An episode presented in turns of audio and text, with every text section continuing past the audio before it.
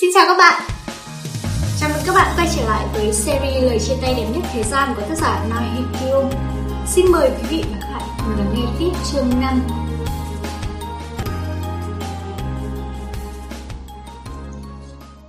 Chương 5 Bố ơi, Con không thể để mẹ đi như thế này được.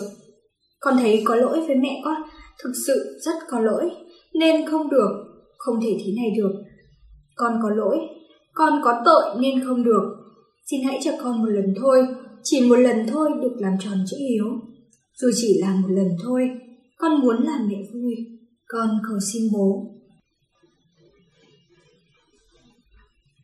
Sáng thứ hai Bố vừa mới đi làm đã nhận được thông báo triệu tập từ viện trưởng.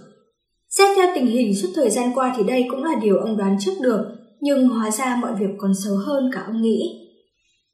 Tôi biết bác sĩ trong thời gian qua đã vất vả nhiều rồi, nhưng lượng bệnh nhân của anh quá ít hỏi, nên... Người viện trưởng trẻ tuổi miệng nói vậy, nhưng thái độ lại vô cùng trịch thượng. Dẫu chỉ là chuyện nhân sự của một bệnh viện nhỏ thôi, nhưng việc gã viện trưởng lộng hành bắt một người giúp sức cho bệnh viện mấy chục năm trời nghỉ việc ngay ngày hôm ấy khiến bố cảm thấy bị coi thường nặng nề. Ông khó khăn lắm mới kìm nén được ham muốn ngay lập tức xông lên đấm vào mặt hắn, mãi mới mở lời. Viện trưởng Kim này, tôi có một điều muốn nhờ vả.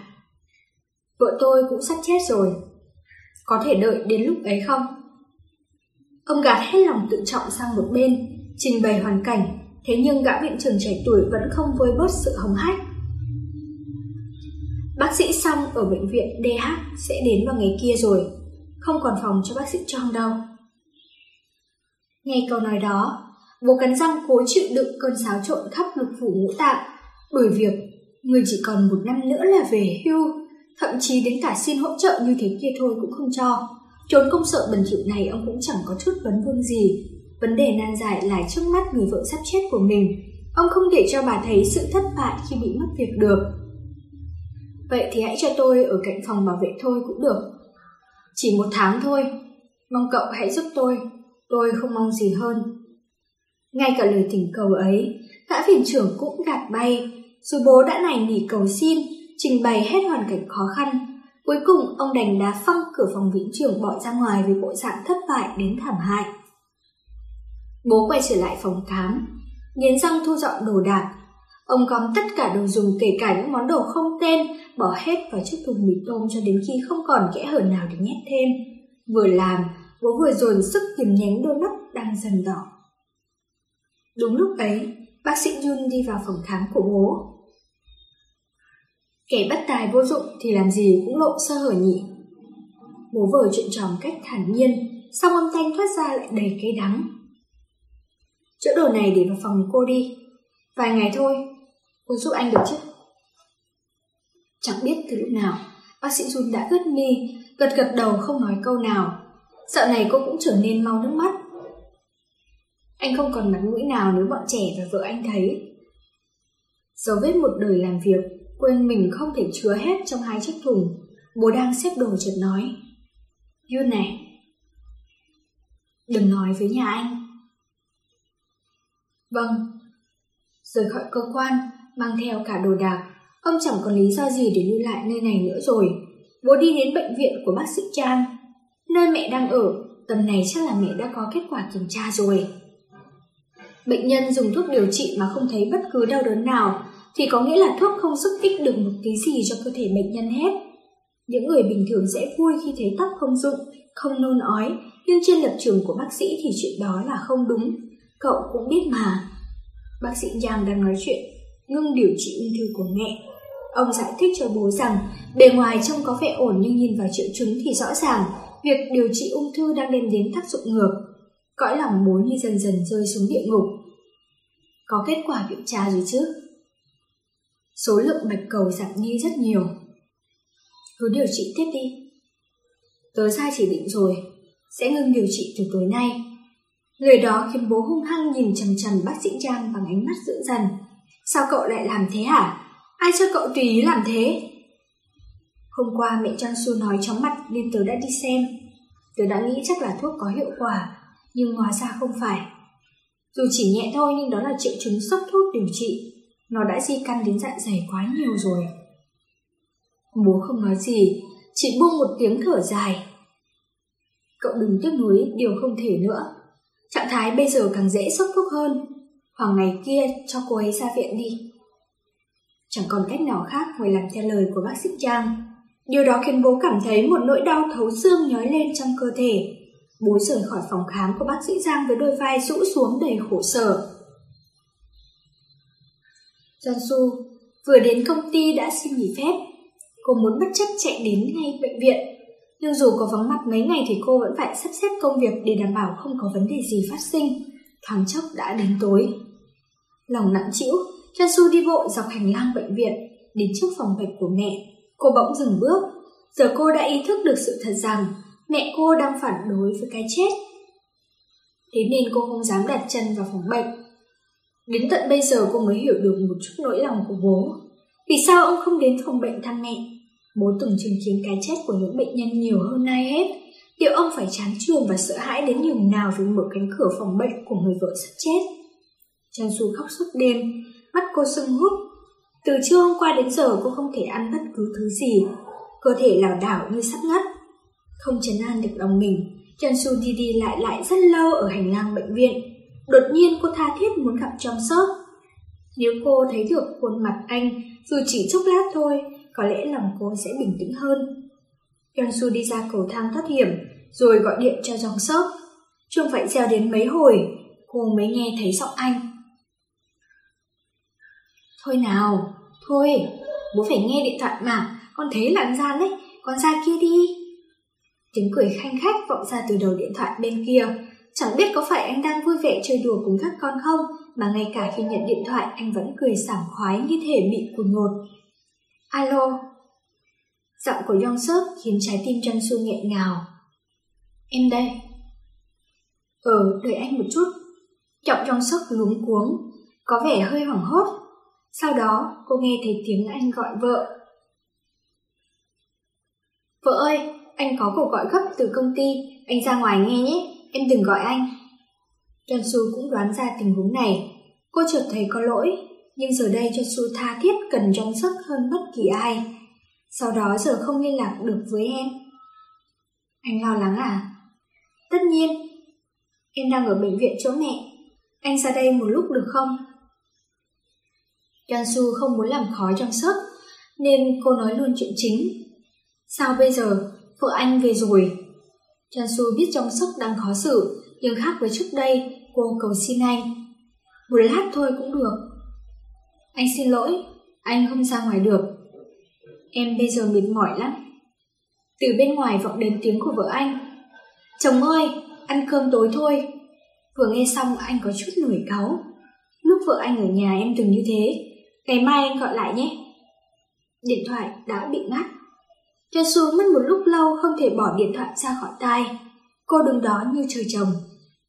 Trên gương mặt cô, nước mắt lặng lẽ tuôn rơi. Bà chị đúng là vô phúc mà. Nghe thấy giọng của cậu em vợ cơn đức vọng ra từ trong phòng bệnh. Suy nghĩ đầu tiên của bố là thấy mẹ thật đáng thương. Thế tóm lại là không cho chứ gì. Ờ, không cho được. Tiếp theo giọng hung hăng của cơn đốc là tiếng mẹ khuyên răn trầm tĩnh. Ngay sau đó có tiếng đĩa vỡ vang lên. Bố muốn chạy vào túm cổ đứa em vợ đánh cho một trận nhưng kịp nén lại. Bởi ông biết mẹ sẽ càng buồn lòng hơn trước những cảnh ấy. Sao lại không cho? Bà dối cho vợ tôi cả đống mà tôi xin có một triệu won cũng không cho. Không cho được. Sao không cho được? Có phải tôi xin người ăn không đâu. Tôi xin tiền công bị sai vặt như chó cơ mà. Sao lại không cho được? Loại như mày ta không cho dù là một hào một cấp. Bà chị biết cái đó không? Người ta bảo sống thì sờ đồng lẻ thôi. Phải xem thằng em có biết củ cải muối nhà bà chị được giấu trong trung tương không chứ? Trời phạt đấy, giờ bà chị đau ốm như này mà bị trời phạt đấy. Biết chưa? Anh nói thế là không được. Ai cho anh nói kiểu đó hả? Người em dâu không chịu nổi bèn chen ngang. Mụ cứ yên đấy đi, đồ xấu xa. Tao thì bị trời phạt gì nào? Thằng danh, tao sống lỗi cái gì để mà bị trời phạt hả? Thằng danh kia. Bảo tôi chạy người non dạ rồi lấy hết tài sản nhà tôi về, để chồng chị xây bệnh viện chứ gì. Với lại lúc tôi bảo tôi sẽ làm ngành vận tải ấy, hai người đã giúp được cái quái gì? Cho được có 10 triệu won, tất cả đấy. Thằng danh, mày cẩn thận cái mồm, trời biết, đất biết đấy. Thằng danh, tài sản của bố mày bảo kinh doanh cái này cái kia rồi moi móc, vơ vét đến tận đấy để xài, giờ mày còn hung hăng với ai? Thằng trời đánh kia. Chuyện này dù không nghe thêm nữa, bố cũng thừa biết. Từ lâu rồi, thằng em vợ cứ xảy ra là lại đến uy hiếp chị nó, tiêu hết tài sản của cha mẹ, nó lại bòn rút tiền của chị, cả đời sống như vĩ nhân thu mình, coi bản thân là người bị hại. Nó tin rằng ông anh rể ngày xưa xây được cả cái bệnh viện thì hẳn là có rất nhiều tiền. Nghĩ đến đó, bố không kìm được cười phá lên. Vợ ông vừa về nhà chồng đã bị mẹ chồng bắt chẹt. Nguyên nhân cũng vì tài sản bên ngoài chẳng có gì. Trước khi cho con gái lớn đi lấy chồng, bố vợ ông phá sản mất hết chỉ còn lại căn nhà. Người mẹ già của ông không biết nội tình, tin vào khối tài sản của bố vợ ông nên đòi làm hôn ước. Trái với kỳ vọng của người mẹ già, vợ ông đã dành cả đời chăm sóc cho em trai mình. Thế mà từ sau khi bán nốt căn nhà, không còn gì, hắn ta lại quay ra bòn rút của chị mình bất kể lúc nào. Bố thậm chí còn không muốn đối xử với hắn ta như con người. Tôi xài có bao nhiêu đâu mà tài sản đã bay vèo hết dễ thế. Được lắm, tôi cắt đứt với chị, tôi ghét nói hai lời, tôi sẽ dắt vợ tôi đi, chị cứ biết thế đi, đi thôi, cái cô này. Chị ấy đang bệnh, đừng có mà như thế. Ngày nào cũng mang ơn chị ấy, giờ lại ăn chào đá bát à? Anh như thế là không được. Mẹ kiếp, mang ơn cái gì mà mang ơn? Bảo làm cái này đòi 10 triệu won, bảo làm cái kia đòi 500 nghìn won, chẳng phải anh lần nào cũng thế à? Ngậm mồm lại, đi theo tôi. Bố nghe cả tiếng ngã khỏi ghế, tiếp đó là tiếng la hét chói tai của vợ cơn đốc. Chuyện này đã xảy ra biết bao lần suốt thời gian qua. Bố vốn định dùng vũ lực để dạy cho đứa em vợ một bài học, nhưng giờ đây ông hiểu ra rằng cách tốt nhất là cả hai bên không nhìn thấy nhau nữa. Thế nhưng, hắn là máu mủ ruột già mà không coi trọng vợ ông, mỗi lần nghĩ đến ông lại bừng bừng phẫn nộ.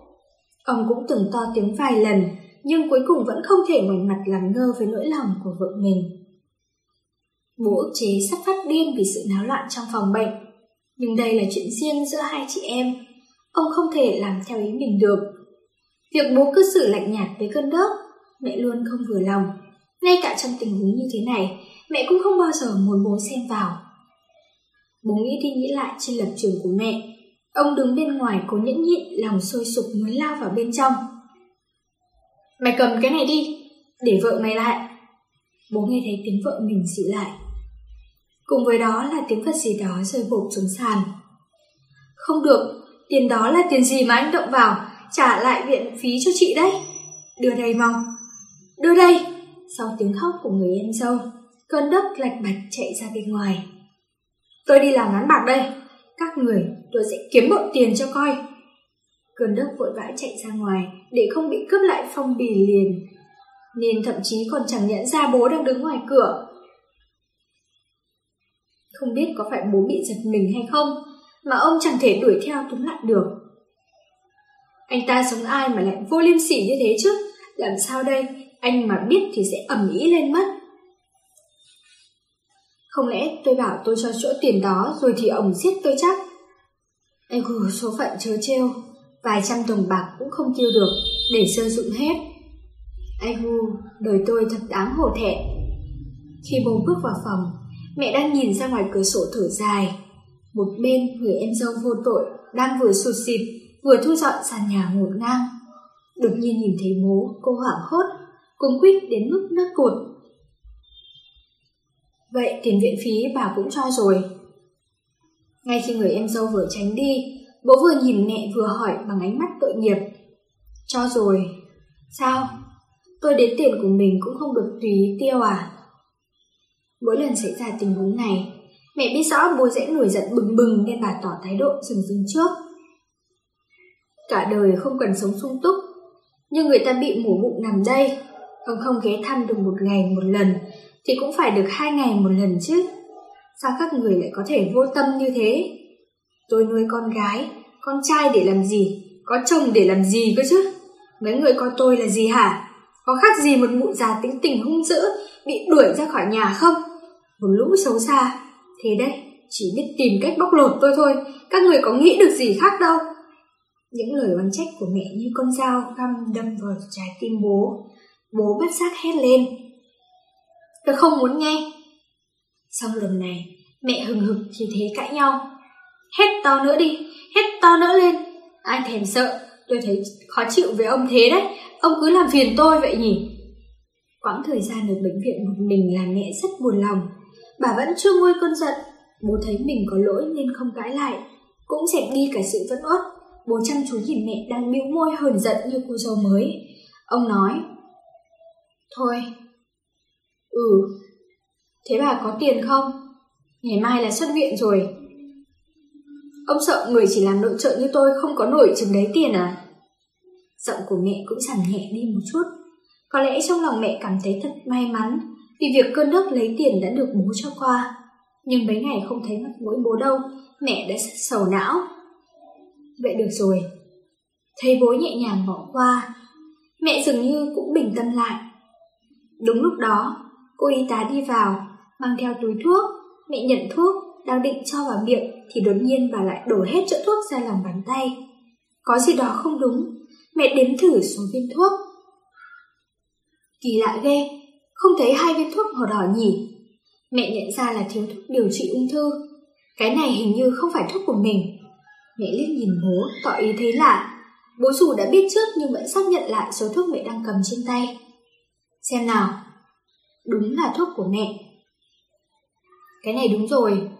Thuốc của bà đấy. Trước đây một khi bố đã nói thì dù có bảo ruộng đậu đỏ trồng đậu tương mẹ cũng tin. Nhưng lần này bà lại có vẻ nghiêm túc. Phải đổi thôi. Cái này không phải thuốc của tôi. Mẹ xuống giường định đi ra ngoài. Bố giữ chặt mẹ lại. Ngồi xuống, bà định đi đâu? Thuốc màu đỏ là thuốc điều trị ung thư còn gì. Họ có cho thuốc đó đâu. Làm sao đây thuốc của tôi được? Sáng nào tôi chẳng uống thuốc đấy. Đúng, đúng là từng có thuốc ấy. Vợ Ngân Đức không biết đã vào phòng từ lúc nào, chạy ra đỡ mẹ. Mẹ vốn không có tính bất cứ chuyện gì, chỉ có điều rất nhạy cảm vấn đề thuốc thang. Thấy vậy, trái tim bố đau nhói, bố không quay đầu lại, ông vừa níu mẹ, vừa dịu dàng dỗ dành. Thuốc kia là thuốc của bà đấy, uống thuốc đó đi, tôi là bác sĩ mà, tin tôi đi, uống đi. Tôi đã bảo không phải mà, đến lúc các y tá không để ý nên đưa nhầm thuốc đấy thôi, thuốc tôi uống thì tôi phải biết chứ. Tôi bảo họ làm thế đấy. Rốt cuộc bố đã nói dối, mẹ không hiểu chuyện gì đang xảy ra, mắt mở to nhìn bố chằm chằm. Mình bảo hôm qua uống thuốc đó xong bị mệt còn gì, thế nên tôi bảo họ dừng cho đấy. Ông bị điên rồi à? Thế cả thuốc truyền cũng là ông bảo bỏ đi đấy à? Biểu cảm trên gương mặt mẹ hệt như người nghẹn lời không nói được câu nào. Bà không hiểu nổi tại sao một người làm trong bệnh viện lại có thể xuất thuốc truyền, bỏ cả thuốc điều trị của bệnh nhân ung thư. Bố gật đầu với vẻ mặt đau đớn, mẹ chừng chừng nhìn bố đầy tức giận. Kể cả có mệt đến thế nào thì người bệnh cũng vẫn phải uống thuốc chứ, người làm bác sĩ như ông rốt cuộc. Ông đi ra đi, tôi đi lấy thuốc. Mẹ đẩy bố sang một bên, đi ra ngoài hành lang. Bố buồn rầu nhìn theo mẹ rồi cũng rời phòng bệnh. Chú y tá đằng kia ơi! Chú biết tôi chứ, tôi là bệnh nhân của bác sĩ Trang. Lão kia thấy tôi bảo bị mệt nên đã tự ý bỏ bớt thuốc của tôi rồi. Mẹ chạy đến quầy trực của y tá, cầm lấy một người trình bày sự việc. Cô ơi, có cái thuốc đó đó, viên con nhộng màu đỏ ấy, thuốc điều trị ung thư, cho tôi hai viên đó. Đơn thuốc bị hủy rồi ạ. Trước giờ mẹ chưa từng tự mình thoát ra từ ung thư một lần nào. Cô y tá đó lần lại bệnh án và trả lời một cách thản nhiên. Chẳng hiểu sao mẹ lại thấy có lỗi nên bày ra về mặt xin lỗi rồi trình bày. Lẽ ra mẹ phải hỏi từ trước khi được phát thuốc. Tôi biết, lão chồng tôi là bạn của bác sĩ Trang. Lão ấy bảo tại tôi kêu mệt nên bỏ bớt đi rồi. Nhưng mà tôi không có mệt, cho tôi thuốc đó đi, nhé. Mấy lão đàn ông thật dỗi hơi, đi quan tâm mấy chuyện chẳng để làm gì. Thuốc quan trọng như thế ai lại bỏ đi chứ, cho tôi đi nhé. Mẹ khẩn cầu một lúc một tha thiết, người y tá khó xử không nói được câu nào. Bố nằm lấy cánh tay mẹ, ông vô thức nổi cáu. Thôi nào, đi! Mẹ thấy bố hành động vô lý, không hiểu cho lòng mình, bà ngay lập tức hất tay bố ra. Buông ra, ông thật sự bị gì thế? Tôi một giờ một phút, thôi cũng vội chết đi được. Ông lại tự dưng đi làm mấy trò không ai mượn làm. Sao ông càng già càng tồi tệ như thế à? không phải hồi phục sớm ngày nào tốt ngày ấy à? Tôi muốn về nhà. Mẹ đau lòng nhìn bố chằm chằm bằng đôi mắt ngập nước. Bố không biết phải nói gì, nhìn chân chân xuống đất, buông một tiếng thở dài. Đúng lúc đó, người y tá trưởng đi ngang qua, nhận ra bố bèn chào hỏi. Thấy bố có vẻ khó xử quay mặt đi, lại cảm nhận được bầu không khí khó gì đó khác lạ. Cô thận trọng lên tiếng. Có chuyện gì thế ạ?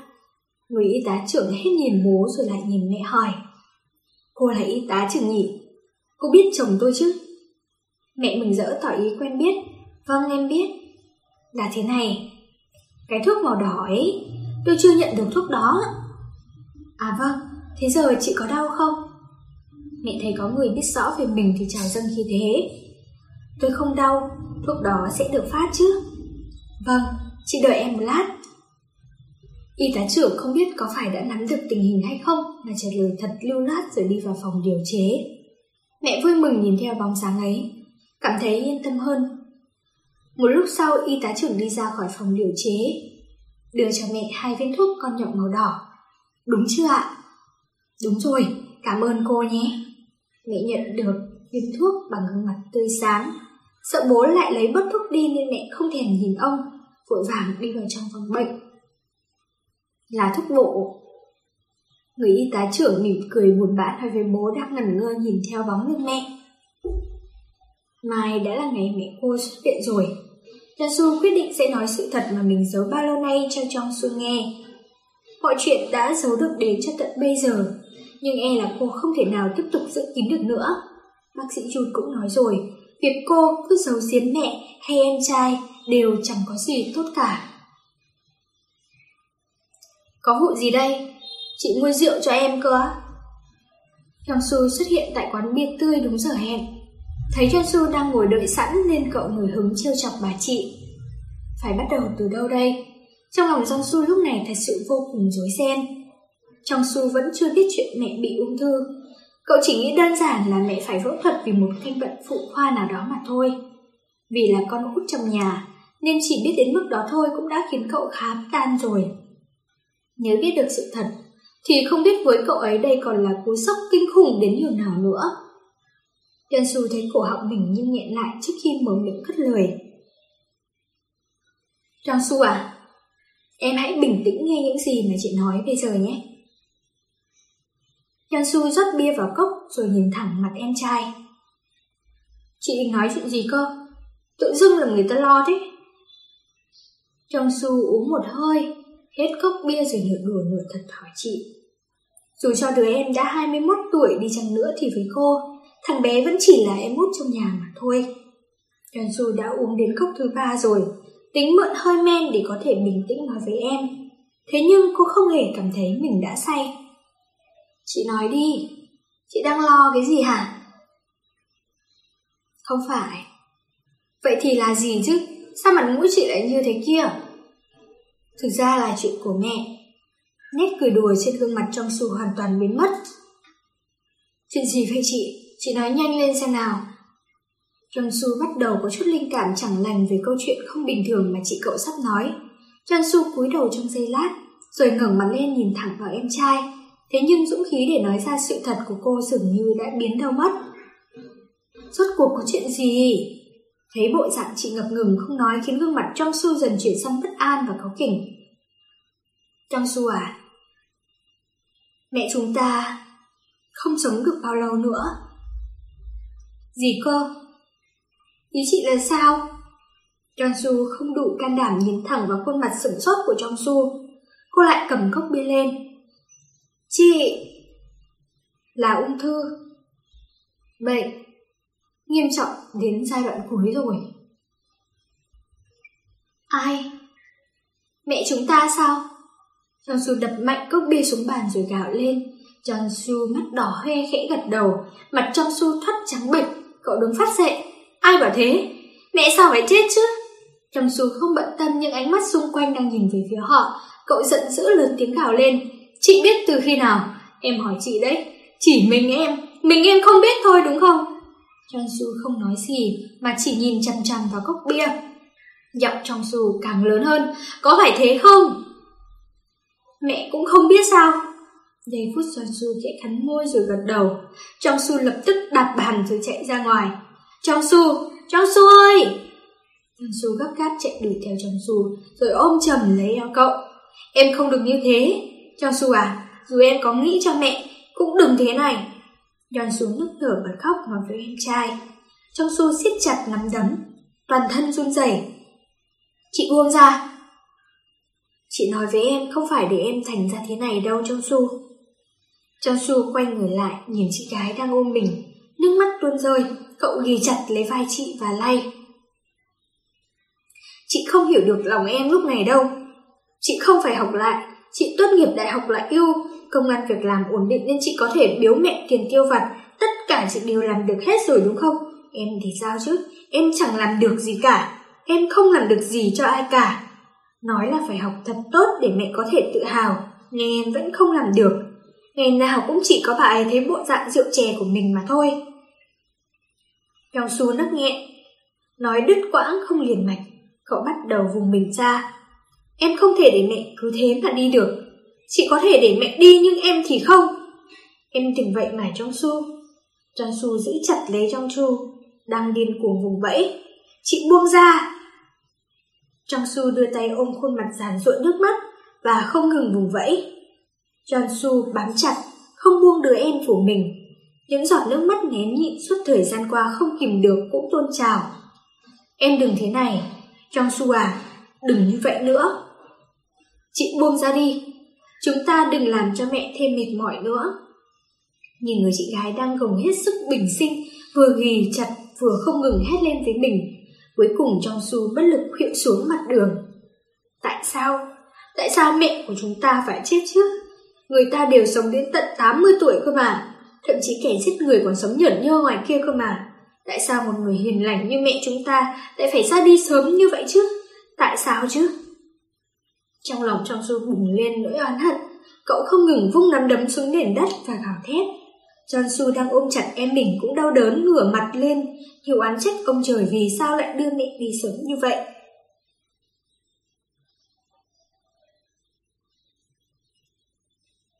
Người gì mà chẳng biết đâu là việc cần để tâm, đâu là việc không cần để tâm.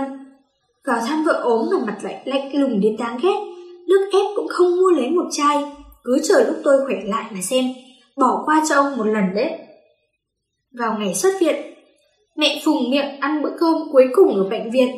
Bà vừa xúc cơm vừa cắn nhàn cơm chẳng có vị gì cả, nhưng muốn có sắc mặt tốt khi về nhà thì dù có là cơm cũng phải cố ăn cho bằng hết miệng thì phàn nàn không hài lòng, nhưng vì được về nhà nên tâm trạng bà rất tốt, trông bà tràn đầy sức sống. Mẹ về, trong nhà nội là người mừng nhất. Suốt thời gian qua, nội tưởng rằng mẹ bỏ trốn đi đâu đó nên khi thấy mẹ về, khuôn mặt nội không giấu được niềm hưng phấn, rạng rỡ như trăng sáng vậy. Thế nhưng mẹ cũng chẳng còn sức để chơi với nội.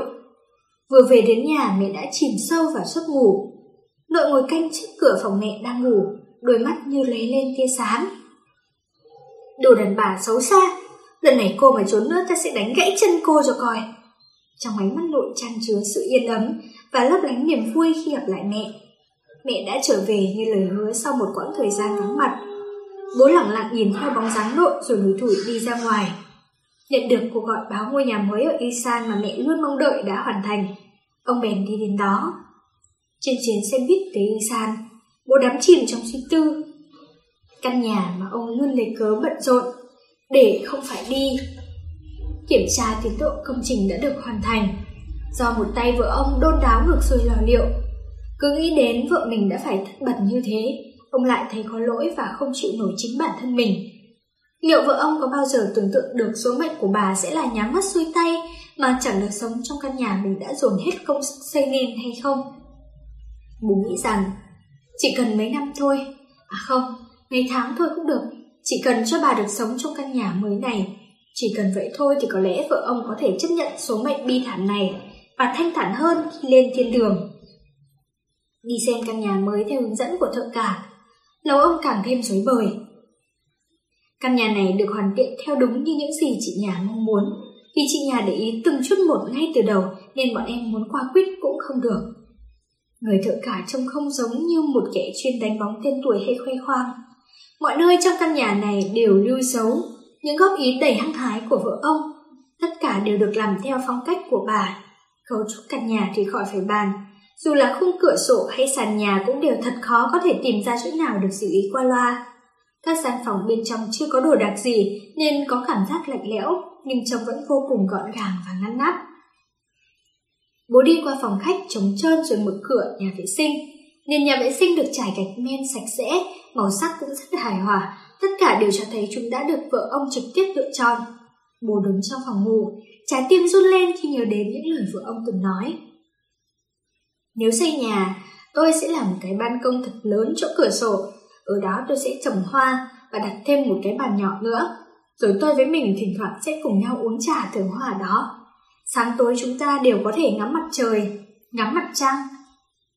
Đúng như lời vợ ông nói, một cái ban công lớn đã được xây bên ngoài cửa sổ. Ông ra ban công và đứng đó một lúc. Tầm nhìn từ ban công rất thoáng đãng, nhìn xuống còn có thể thấy một cái hồ. Chắc hẳn vợ ông đã rất tháo hức khi đứng ở ban công này vẽ nên tương lai tươi đẹp của họ. Thầm hạnh phúc khi mơ giấc mơ về những ngày mới, một quãng đời mới. Mẹ thỉnh thoảng vẫn nói với bố về mơ ước của bà khi về già. Bà không mong ước gì hơn là được chuyển đến một căn nhà mới, cùng nhau sống ở một khu ngoại ô, rồi cùng nhau già đi. Sống cuộc đời bình dị như vậy thôi là được. Thế nhưng, giấc mơ giản đơn đó của mẹ đã trở thành một việc bất khả thi rồi. Bố cảm nhận được sâu sắc nỗi đau của vợ mình khi không thể biến giấc mơ đó thành hiện thực. Nếu vợ ông chết đi thì sẽ chỉ còn lại mình ông trong căn phòng này. Ông không cho rằng mình có đủ dũng khí để nhìn xuống cái hồ kia. Nếu không có vợ ông thì căn nhà đẹp như chân vẽ này còn có ý nghĩa gì đâu. Ông dường như có thể thấy trước một không gian lạnh lẽo, cũng chính là những ngày tháng hưu quạnh của bản thân sau này. Xung quanh ngôi nhà vương vãi rác, hay các mảnh vật liệu rơi vỡ xuống chưa được dọn dẹp sau khi xây dựng kết thúc. Vợ ông mà thấy cảnh đó chắc chắn sẽ cầu nhỏ cho coi. Bố nhặt những thứ rơi vãi bên ngoài rồi dọn dẹp cho sạch. Nhìn thì chẳng có bao nhiêu, vậy mà khi thực sự bắt tay vào làm lại không dễ dàng chút nào.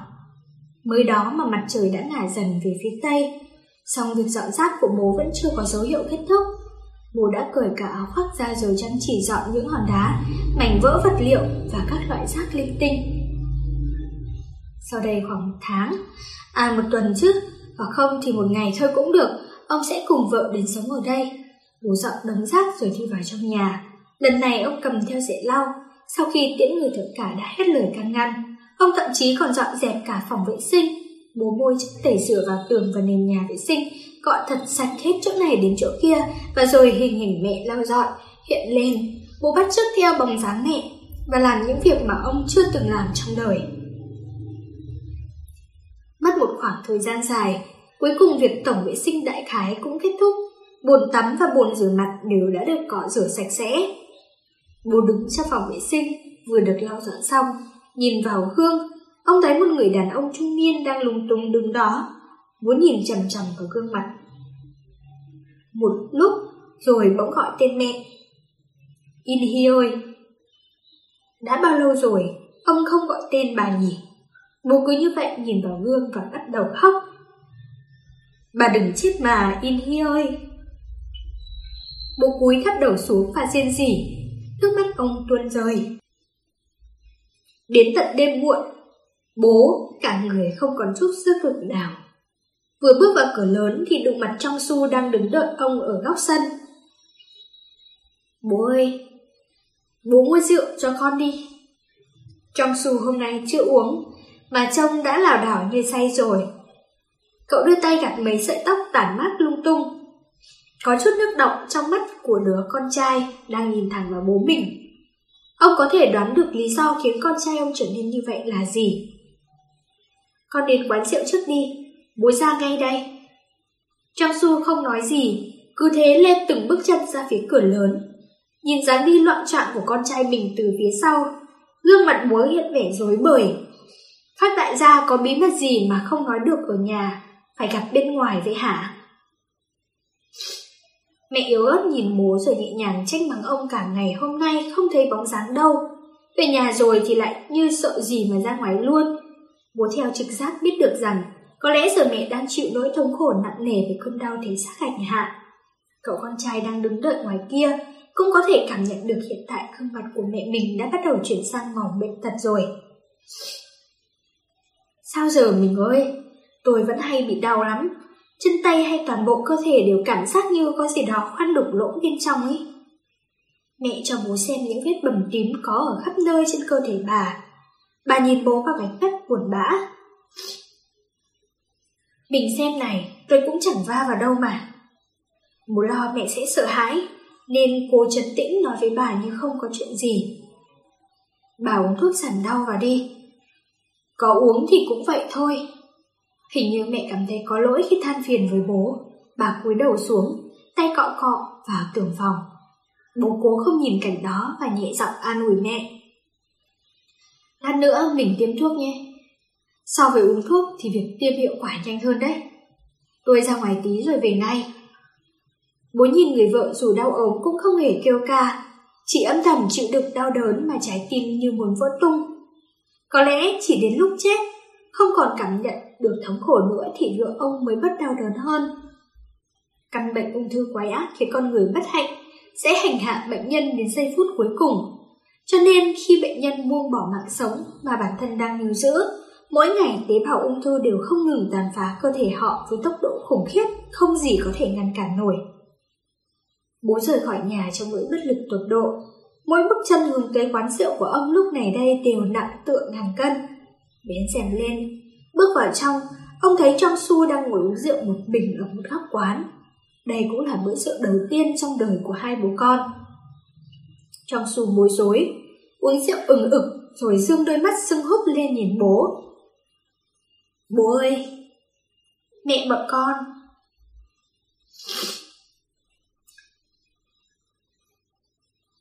Bố yên lặng nhìn thẳng vào mắt cậu. Bố ơi, chúng ta không thể giúp mẹ sống lâu hơn được sao?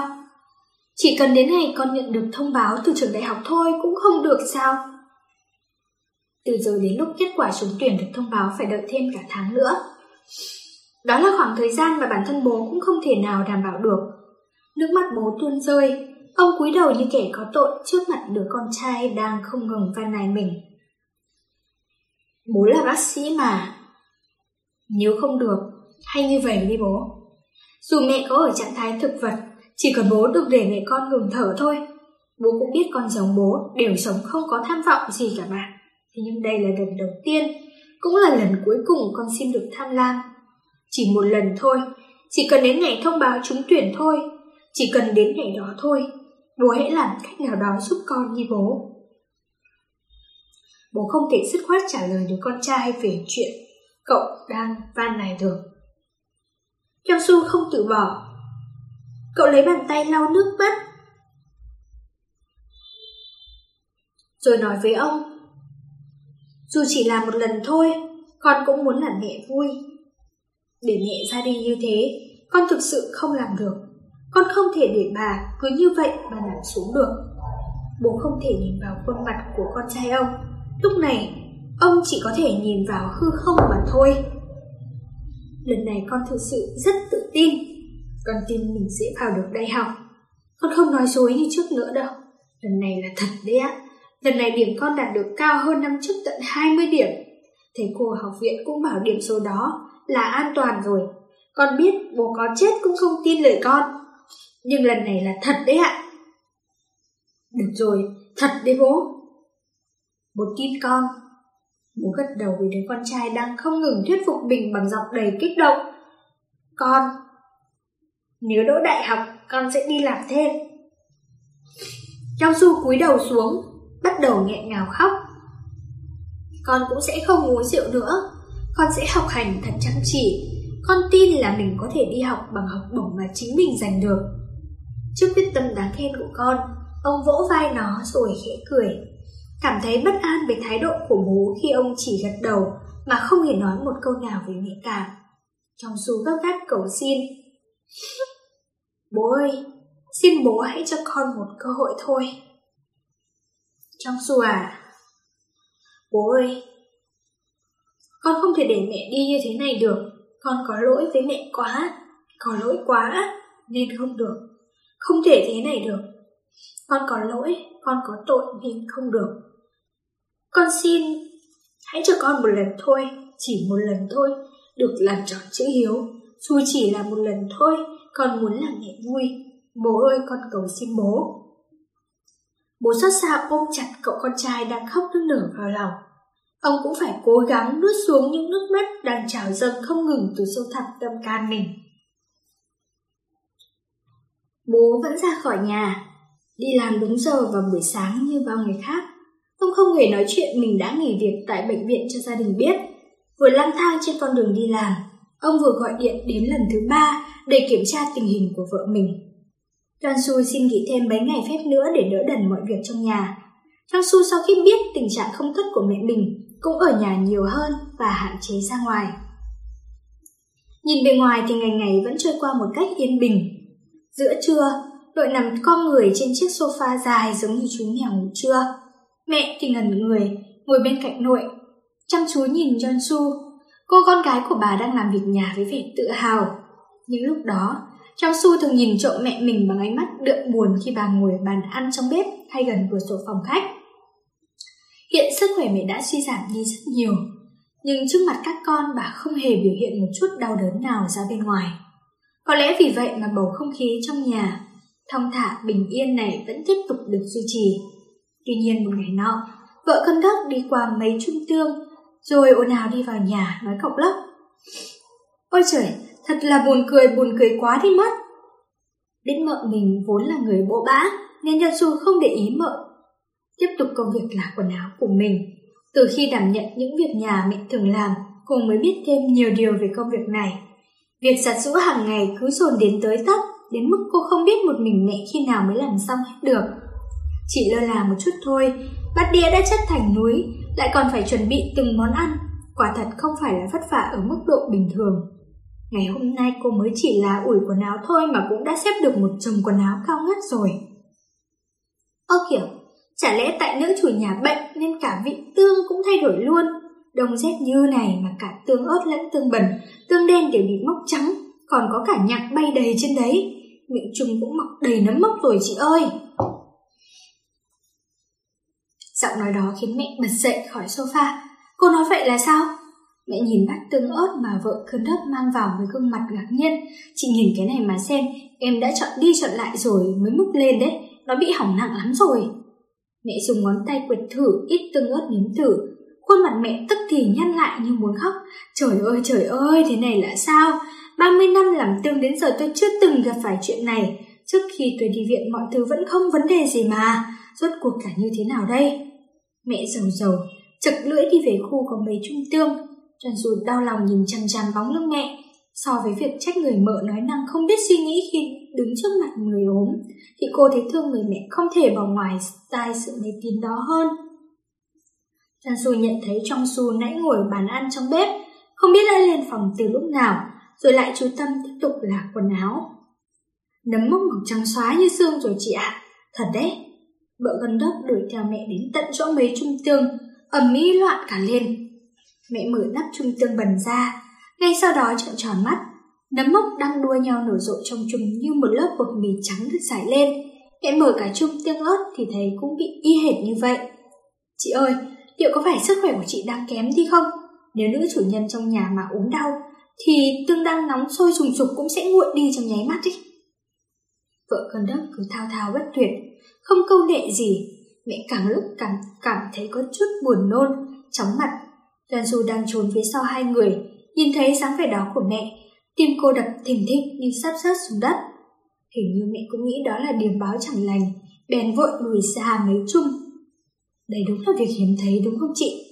Người mợ vẫn liên tục lải nhải bên cạnh cho đến khi cả hai bước vào phòng khách. Nhân dù giả bộ như không nghe thấy gì, cô cầm áo đã là xong đi vào phòng ngủ. Phía sau mẹ cô cất tiếng gọi. Trần Sư ơi, đồ của bố thì con để lại nhé. Mẹ sẽ là nó. Hôm nay để con làm cho. Cô vào phòng ngủ của bố mẹ, chăn đệm vẫn y nguyên. Đầu tiên su gấp chăn lại, sau đó cho chúng vào tủ, rồi cô lấy ga trải và đệm ra. Cô trải đệm ra một bên để mẹ có thể nằm thoải mái, rồi mở cửa tủ quần áo. Lần đầu tiên trong đời cô nhìn kỹ tủ quần áo của mẹ đến vậy. Giây phút đó cô như bị choáng váng, người vô thức trượt xuống. Các loại áo sơ mi được là phẳng phiu, gập gọn gàng xếp từng lớp một. Những bộ lễ phục cũng được treo đúng vị trí tại mắc treo trong tủ. Jansu từ từ mở ngăn kéo phía dưới ra xem. Mỗi một ngăn đựng nào là áo lót của bố, nào là tất, khăn tay, tất cả đều được xếp gọn gàng, sạch sẽ đến mức lóa mắt. Cách sắp xếp đồ đạc trong tủ quần áo một cách tỉ mỉ, tận tâm và vô cùng hoàn hảo như vậy khiến Nhân Du thấy rất quen. Khoảng 6, 7 cái cả vạt treo ngay ngắn thẳng hàng ở một bên cửa, trong đó mấy cái ở giữa đã được thắt nút trước rồi. Nhìn đến đây Trang Su ngồi thụp xuống tại chỗ. Cô thực sự không biết, từ trước đến nay cô chưa từng nghĩ đến điều này. Cô chỉ cho rằng người phụ nữ ở ngoài kia là mẹ cô, là con dâu của nội cô, là người vợ luôn lo cho người bố vô tâm của cô. Thế nhưng hôm nay vào phòng mẹ, đột nhiên trong đầu cô hiện lên hình ảnh người vợ của trong sốc mà cô thấy trong bức ảnh ở phòng anh. Quan hệ giữa đàn ông và phụ nữ. À không, mối quan hệ giữa vợ với chồng hóa ra là như vậy. Bàn tay của người vợ vun vén từng việc từng việc một, và thành quả của việc đó có thể nhìn thấy nơi người đàn ông chính là người chồng của họ. Trần Du lúc này đã hiểu được điều ấy. Trong suốt thời gian qua, tất cả những hình ảnh lịch lãm đầy phong cách của trong sớt trong mắt Chan Su hẳn đều là tác phẩm không tệ chút nào đến từ bàn tay của vợ anh. Thật tình cờ, và tối ngày hôm đó cô cũng nhận được điện thoại của Trong Sớt. Chan Su bỗng đắn đo không biết cô với anh là gì của nhau. Khi cô mệt mỏi cùng cực, Trong Sớt chẳng thể cho cô sức mạnh. Trái lại, anh còn khiến cô cảm thấy tồi tệ hơn khi cô khẩn thiết mong đợi điều gì đó từ một người, nhưng người đó lại không đáng để chờ mong, cảm giác cô đơn và bị phản bội càng khiến cô mệt mỏi hơn. Đoàn dù không thể quên đi cảm giác rối bời mà ban ngày cô cảm nhận được từ phòng mẹ. Cô không tài nào tách rời hình ảnh người mẹ mà cô yêu thương nhất thế gian với người vợ của anh. Đoàn dù đã không còn đủ tự tin để tiếp tục tình yêu này nữa. Trong lòng cô giờ đây bắt đầu vang lên lời cảnh tình rằng hãy chia tay với người đàn ông này đi. Trang sức tìm đến tận nhà. Sau khi đón cô, cả hai chẳng nói lời nào. Cứ như vậy anh lái xe về phía phía hướng sông Hàn. Sông Hàn vào buổi tối mùa đông thật quạnh hiu. Xe của trong sốc dừng lại bên bờ sông. Cả hai vẫn không ai lên tiếng. Anh không biết tình hình bác gái lại không tốt đến vậy. Nếu biết được thì hôm đó dù có xảy ra chuyện gì đi chăng nữa, anh cũng sẽ đến. Với vẻ mặt nặng nề, trong sốc hút điếu thuốc rồi mở lời trước. Chúng ta bây giờ không nên gặp nhau nữa. Josu đã nói ra điều mà cô muốn nói. Ánh mắt trong sắc sao động, hiện lên sự bối rối. Josu nhìn ngắm dòng sông trải dài trong đêm tối mịt mù. Rồi cô nói ra những lời đã chuẩn bị từ trước. Mỗi bữa ăn, anh đều có thể cùng em ăn cơm chứ. Anh có thể đường hoàng đeo cà vạt mà em mua cho anh chứ. Những lúc em không ổn, lúc em suy sụp nhất, anh có thể ôm em chứ. Khi ở chỗ đông người anh có thể không cần lo lắng nhìn ngược nhìn xuôi, đường đường chính chính đi với em chứ. Những việc đó anh có thể làm được hay không? Jansu đã nói hết từng điều cấm kỵ họ chưa từng nói ra, nhưng ham muốn luôn chôn chặt, giấu kín bấy lâu nay trong cô. Hôm nay em mới biết được rằng hóa ra tình yêu cũng cần có sự công nhận chính thức. Người con gái chưa chồng chỉ nên gặp gỡ người chưa vợ, người đàn ông có vợ thì chỉ nên biết đến gia đình. Hôm nay em đã nhìn thấy bóng dáng vợ anh từ mẹ em. Em, em sẽ sống thật tốt, em sẽ gặp người đàn ông tốt, rồi sẽ sống thật tốt như mẹ em, như vợ anh. Em sẽ yêu sao để mình có thể tự hào với tất cả mọi người. Người đàn ông của em dù có thể có thật xấu khi ngủ, dù nếu thiếu em thì ngay cả tất anh ấy cũng không thể tìm thấy mà đi vào, hay mỗi khi rửa mặt luôn khiến áo phía trước bị ướt đi chăng nữa thì đó vẫn là người đàn ông em luôn nhớ đến 20 lần mỗi ngày. Trong sức đau lòng ghi nhớ từng lời Jansu thốt ra, lần lượt như thể đang gọi món ăn. Anh hít một hơi thuốc lá thật sâu sau đó nhả ra làn khói dài.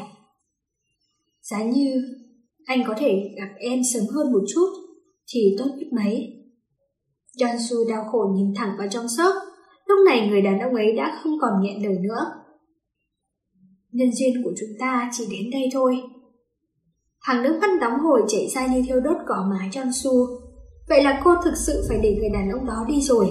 Cô cảm nhận được nỗi đau nhức nhối trong lòng, song vẫn thấy thật may mắn vì mình có thể ngắm nhìn nước con sông kia. May mắn vì họ có thể đối mặt với nhau mà chia tay. Su cố gắng tự an ủi cõi lòng, đang dần chìm xuống như sông bị giam lại nơi sâu thẳm bóng đêm. Mười năm hay hai mươi năm sau nhìn lại, mong rằng lúc đó họ sẽ thấy quyết định ở bờ sông này là đúng đắn. Tình yêu của anh đối với cô đã từng tràn ngập trong trái tim anh, chỉ cần tình yêu đó là thật lòng, chỉ cần như vậy thôi là đủ rồi. Tình yêu đó không có gì hối tiếc, chân Su cuối cùng cũng có thể chấp nhận sự lựa chọn đau đớn ngày hôm nay. Mấy ngày sau, tuyết bắt đầu rơi. So với năm trước thì năm nay trận tuyết đầu mùa đến muộn hơn. Như thể chờ đợi trận tuyết này đến, triệu chứng đau đầu của mẹ chính thức xuất hiện cùng với những bông tuyết đầu tiên. Từ tối nay mẹ đã thấy khó chịu mệt mỏi, và rồi không ngoài dự liệu, đến nửa đêm bà lao vào nhà vệ sinh, mẹ bám vào thành bồn cầu, nôn nọe, cơn đau quặn thắt để tất cả dịch trong bụng tuôn hết ra ngoài cổ họng. Phẫu thuật đã kết thúc và bây giờ bà đang uống thuốc điều trị ung thư đều đặn. Mẹ không mảy may nghi ngờ điều đó, chỉ tiếp tục uống thuốc, giờ nhìn vào đống bầy nhầy màu vàng mà đã nôn ra. To bằng một nắm đấm, bà bỗng giật mình sợ hãi. Mình ơi! Mẹ khẽ rên lên gọi bố. Từ khóe miệng bà, máu chậm chậm chảy ra. Mẹ ngồi bất động trên nền nhà vệ sinh. Từ cánh môi bà màu tí tách tơi, chảy xuống cả cổ và gáy. Mẹ cũng không hề biết. Cơn mửa cùng với khí lạnh chạy khắp toàn thân khiến bà cảm giác như phải cảm vậy. Chỉ với điều đó thôi cũng khiến cho nỗi sợ hãi trở nên còn mạnh hơn cả sự đau đớn. Nó xuyên thẳng vào tim bà. Mình ơi! Bố đang ngủ trong phòng, bỗng giật mình mở mắt. Khi đó đã là tầm 2 giờ sáng rồi, tiếng rên thắng vọng từ đâu đó đã đánh thức ông dậy. Mình ơi! Tiếng rên khẽ, đứt quãng như sắp cạn sinh khí đó là tiếng của mẹ. Bố lập tức ngồi dậy, ông nhìn khắp phòng không thấy vợ đâu, cuống cuồng ra khỏi phòng chạy về phía nhà vệ sinh nơi phát. Tiếng rên phát ra. Mẹ ngồi trên nền nhà vệ sinh, cả người gục xuống run rẩy, bố đứng hình như thể bị điện giật tại chỗ, ông hoảng hốt, thoáng có sự cảm không lành. Ngay sau đó bố cẩn thận đi đến gần mẹ và xoay người mẹ lại. Toàn thân mẹ đổ đầy mồ hôi lạnh và trên miệng chảy máu thành giọt. Bà không sao chứ? Bố khẽ chạm vào má mẹ với bàn tay run đẩy bẩy. Người mẹ lảo đảo thì sắp ngã xuống rồi. Mẹ một tiếng. Cùng với đó là máu cứ thế ói ra. Trong nháy mắt máu bắn khắp nơi. Trên tay và áo của bố toàn là máu đỏ quạch. Mình! Bố gào lên trong tuyệt vọng. Mẹ nằm trong ngực bố, ngẩng khuôn mặt đầy máu lên hỏi ông. bình Tôi làm sao vậy? Tôi đã phẫu thuật xong rồi mà. Tôi làm sao vậy? bình Mẹ cả người run rẩy như cành liễu, bố mặt giàn giụa nước mắt ôm chặt lấy mẹ, không ngừng nhẹ nhàng vuốt lưng mẹ. Người phụ nữ ấy đang run rẩy cả thể xác lẫn tâm hồn, nhưng giờ đây điều mà ông có thể làm cho vợ mình chỉ là cái vuốt lưng vỗ về như vậy mà thôi. Thế mà sự thống khổ đang hắt dần, ăn mòn thân thể mỏng manh của người phụ nữ này. Có vì những cái vuốt ve xoa dịu bàn tay ông mà giảm đi chút nào đâu. Mình, tôi làm sao vậy? Mẹ dãy chân đành đạch theo bản năng, yêu cầu sự giúp đỡ. Bố trong lòng đau đớn như bị cào xé, chỉ liên tục phát ra tiếng rên rỉ mà không nói được gì. Tôi sẽ chết đúng không? Mình, bệnh tôi không hề đỡ đi một chút nào cả, đúng không? Mẹ ngẩng đầu lên rồi nhìn thẳng vào mắt bố. Người chồng ấy đến cả việc nhìn vào mắt vợ mình cũng không thể làm được. Ông chỉ biết ôm bà chặt hơn mà thôi. Mình, tôi bị sao vậy? Tôi đau lắm bị à. Mẹ dùng mình bởi cơn khôn, khan và cảm giác ớn lạnh dâng lên dữ dội. Máu không ngừng trào ra từ miệng bà. Nhìn hình ảnh mình phản chiếu trong gương, mẹ sững sờ. Tương, tương ớt đều thiêu hết rồi. Tôi sẽ chết đúng không? Có đúng vậy không? Cuối cùng mẹ khóc òa lên, tiếng kêu gào của người phụ nữ sắp chết vang vọng khắp căn nhà vốn chất chồng mịn. Hai chị em đang ngủ ở phòng của mình cũng bị đánh thức, cả hai chạy ngay xuống dần dưới. Mẹ!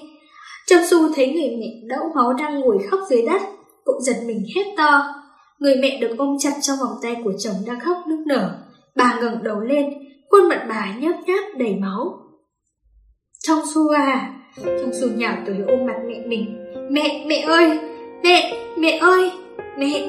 John Su gào lên, tiếng khóc vỡ òa trong sợ hãi. John Su đứng như người bất hồn sau lưng bố đang ôm lấy mẹ rên rỉ. Và trong Su đang không ngừng khóc. Nếu có thể, rất mong nhận được sự donate ủng hộ của các bạn. Thông tin donate có để ở dưới phần miêu tả để có thêm kinh phí duy trì việc đọc. Xin cảm ơn các bạn rất nhiều. Xin chào và hẹn gặp lại.